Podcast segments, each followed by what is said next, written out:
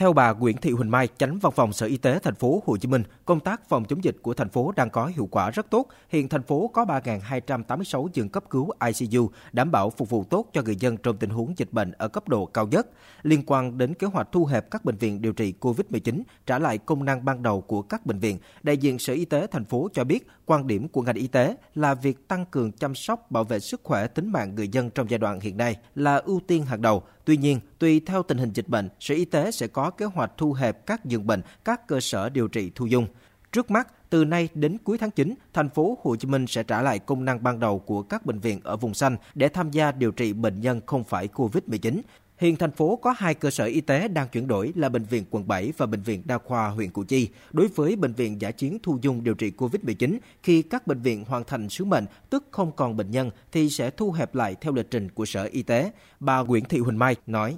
Các cái bệnh viện giả chiến thu dung mà đặc biệt là ở tại khu vực quận huyện thì chúng ta sẽ dần dần thu hẹp từ nay cho đến hết tháng 12 năm 2021 để mà trả lại cái cơ sở trường học đó cho các cái ờ, À, cơ sở giáo dục. Đồng thời sẽ sắp xếp lại trên cái cơ sở cơ cấu lại là bệnh viện 3 tầng à, và sẽ giữ lại những cái bệnh viện à, giả chiến thu dung mà có gắn kết với lại các cái trung tâm hồi sức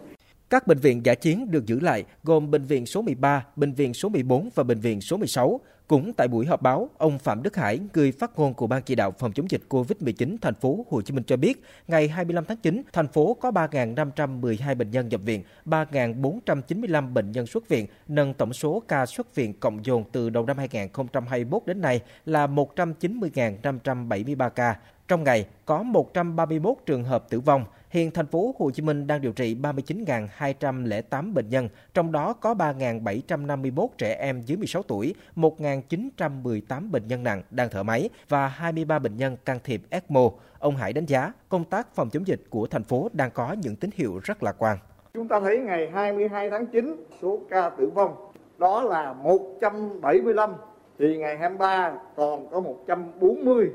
và ngày 24 còn 123 và 25 tháng 9 là còn 131 những con số đó